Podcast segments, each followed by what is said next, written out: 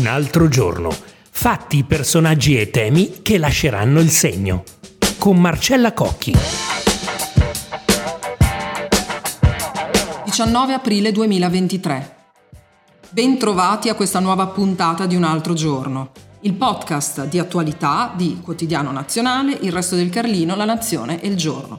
Io sono Marcella Cocchi e la notizia di cui vorrei parlare oggi potrebbe essere titolata così, Il sorpasso. Ma non si tratta del film famoso di Dino Risi, si tratta dell'India, che sta per diventare il paese più popoloso del mondo, con quasi 3 milioni di persone in più della Cina a metà di quest'anno.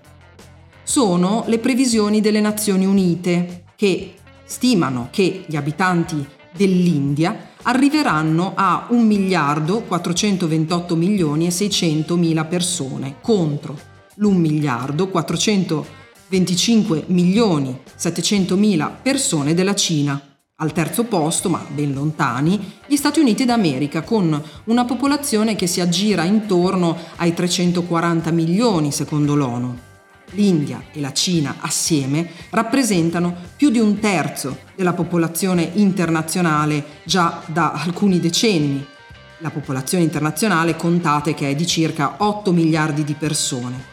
E anche questo dato è importante, cioè la considerazione assieme dei due giganti asiatici. Fu George Bush, nel suo discorso sullo Stato dell'Unione del gennaio 2006, a metterli insieme.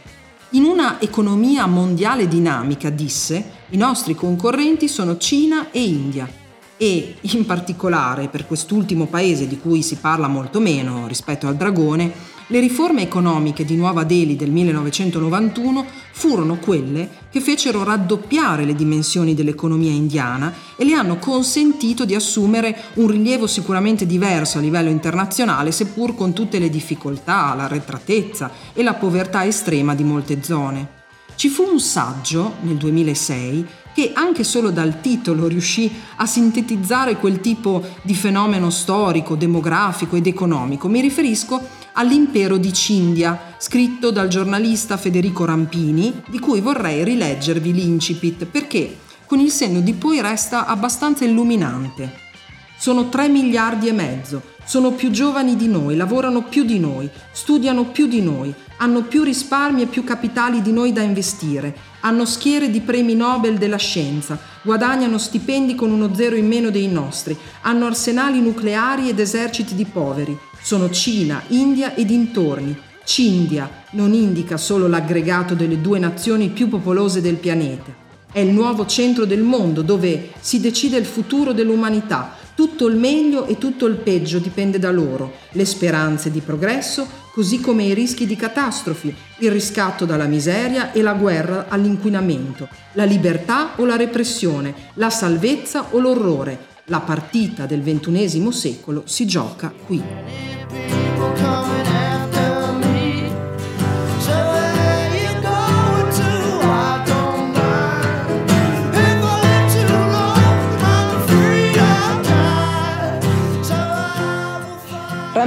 Aggiornerebbe oggi il suo saggio L'impero di Cindia? Ah, dunque, già allora, il libro è di 16-17 anni fa, già allora era evidente che l'India aveva una struttura demografica più favorevole, almeno sulla carta, cioè una popolazione più giovane, è un, un dato positivo perché vuol dire avere una forza lavoro più giovane. E, da, da, allora indubbiamente l'invecchiamento demografico cinese è stato ancora più veloce di quello che ci si aspettava, quindi è arrivata prima del previsto questa scadenza, scadenza fatidica molto simbolica che è il sorpasso della popolazione indiana su quella cinese, però io torno a spostare l'accento e l'attenzione sulla struttura per fasce di età, che forse è quella ancora più interessante, cioè non è solo il fatto numerico che l'India ha più abitanti della Cina, ma che la forza lavoro indiana è eh, prevalentemente fatta di giovani, mentre la forza lavoro cinese ha un, un invecchiamento precoce. Questo in teoria dà una marcia in più alla competitività dell'India Poi però questa teoria bisogna trasformarla in pratica e sappiamo che l'India in passato ha deluso certe aspettative, soprattutto degli investitori occidentali e ricordo per casi alcuni problemi per cui l'India non è stata capace di replicare un miracolo asiatico altrettanto fenomenale di quello cinese. L'India non è riuscita a modernizzare le sue infrastrutture altrettanto di quanto lo siano quelle cinesi, eh, ha un problema energetico, gran parte del territorio indiano ancora oggi soffre di blackout di corrente elettrica e, ehm, e, e ha una burocrazia decisamente più scadente e anche più corrotta a livello proprio ehm, diffuso, una produzione diffusa, invadente. Eh, questi sono problemi che l'attuale premier indiano Narendra Modi tenta di affrontare, ehm, per esempio sugli investimenti in infrastrutture ha promesso molto, vedremo se manterrà. Senta, l'impressione è che la Cina, che sta combattendo culturalmente, economicamente, speriamo anche non militarmente, contro eh, l'Occidente, però abbia delle caratteristiche che eh, sono molto eh, conosciute appunto in Occidente, come eh, il PIL che cresce meno, sebbene sempre a livelli molto alti per noi, la, eh, appunto la uh, denatalità e eh, anche la questione dei single di cui si è parlato. Lei cosa ne pensa? Il confronto tra la Cina e l'India, diciamo, sempre eh, dal punto di vista occidentale è, è, è molto influenzato anche dall'ideologia.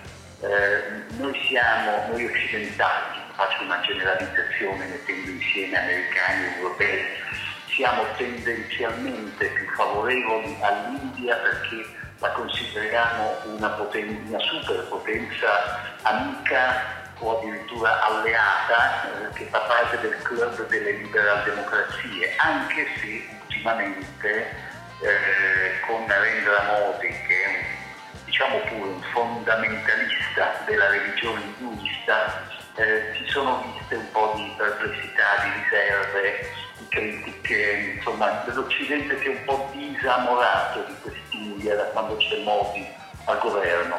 E, è, è, vero che sappiamo di più della Cina, siamo molto più informati della Cina, eh, ne studiamo di più l'economia, soprattutto la Cina contemporanea, ecco, magari siamo ignorantissimi dei 3.000 anni di storia passata della civiltà cinese. Però sulla Cina contemporanea siamo più documentati perché eh, abbiamo investito di più in Cina. Ecco, una differenza strutturale nei rapporti tra l'Occidente e queste due superpotenze asiatiche è che la Cina ha scelto più di 30 anni fa la strada della globalizzazione, dell'economia capitalistica, anche se attualmente sotto Xi Jinping c'è un ritorno di socialismo e di statalismo, mentre l'India ha sempre avuto un'economia un po' più autarchica, più eh, rivolta a soddisfare i bisogni del suo mercato domestico, del suo mercato interno, meno estroversa, meno trainata dalle esportazioni. E quindi è anche un'economia che i nostri imprenditori conoscono meno, cioè ci sono meno imprese occidentali in India di quante ce ne siano in Cina. In Cina la Apple assembla l'85% dei suoi iPhone, l'India sta cominciando solo di recente a spostare, a trasferire un po' di produzioni dalla Cina. Però il tema attuale, quello, quello che è stato posto dal clima di guerra fredda, di nuova guerra fredda, è proprio quello di una rilocalizzazione di attività industriali da una Cina che viene percepita sempre di più come potenza antagonista e ostile all'Occidente dal punto di vista dei valori del sistema politico, a favore di un'India che sentiamo quantomeno meno, meno ostile nei nostri confronti. E ci chiediamo però perché la Cina sta tanto cambiando. Il Dragone è stato considerato il paese più popoloso del mondo dalla caduta dell'impero romano, eppure, l'anno scorso, la sua popolazione si è arrestata per la prima volta dal 1960. Un cambiamento storico che gli analisti prevedono continuerà si deve al fatto che dopo decenni Pechino ha posto fine, nel 2016, alla politica del figlio unico imposta dagli anni Ottanta per contenere il boom demografico e ha allentato le maglie sulla pianificazione familiare fino a consentire dal 2021 a ogni coppia di poter avere tre figli. Nella realtà poi in alcuni casi anche un numero illimitato. Solo che, malgrado gli sforzi, del eh, regime cinese, il trend dell'invecchiamento della popolazione non è stato invertito e questo sta spiazzando un paese che ha sempre fatto affidamento sul suo enorme bacino di forza lavoro per guidare la crescita dell'economia. Interessante anche notare il paradosso che la grande Cina più passa il tempo e più sta anche prendendo su di sé una serie di caratteristiche suo malgrado quasi occidentali. Mi riferisco al fatto che il PIL, che si è attestato proprio secondo gli ultimi dati al 4,5%, eh, è dato in crescita, ma per i cinesi stare sotto il 5% è comunque un livello molto basso e considerato comunque una frenata rispetto ai fasti del passato e in più, come si diceva, si registra ora un calo delle nascite, che è una cosa che tutto l'Occidente, soprattutto alcuni paesi, l'Italia su questo non è seconda a nessuno, conosce bene. Nel 2021, per esempio, secondo il Guardian, in Cina si sono sposate 5,4 coppie ogni mille abitanti, mentre negli Stati Uniti la media per lo stesso anno arrivava a 6. Tanto è vero che i media occidentali qualche settimana fa si sono divertiti a dare la notizia di una città cinese, Guixi, 650.000 abitanti, in cui è stato addirittura il governo a promuovere una app per agevolare gli incontri dei single. Bisogna dire in ogni modo che il tasso di crescita della popolazione, eh, sia della Cina sia dell'India, non è più rapido come in passato ed è appunto ai minimi dal 1950. Purtuttavia l'India ha una popolazione maggiore anche perché se si vanno a vedere le età della sua popolazione i dati sono impressionanti. Sempre la Fondazione delle Nazioni Unite che ha fatto gli ultimi rilievi ha infatti osservato che il 25% della popolazione indiana è nella fascia di età da 0 a 14 anni e il 18% in quella da 10 a 19 anni. Non vorrei però banalizzare troppo l'argomento e dare altri numeri. Però, come vedete, la questione demografica è un problema a diverse latitudini, quindi non solo nella nostra piccola Italia, dove la Premier Giorgia Meloni ha appena lanciato la sua lotta alla denatalità, partendo, dice, dal lavoro e dagli incentivi per le donne e non dagli immigrati. Grazie per l'ascolto, ci aggiorniamo con un altro giorno, se vorrete, domani.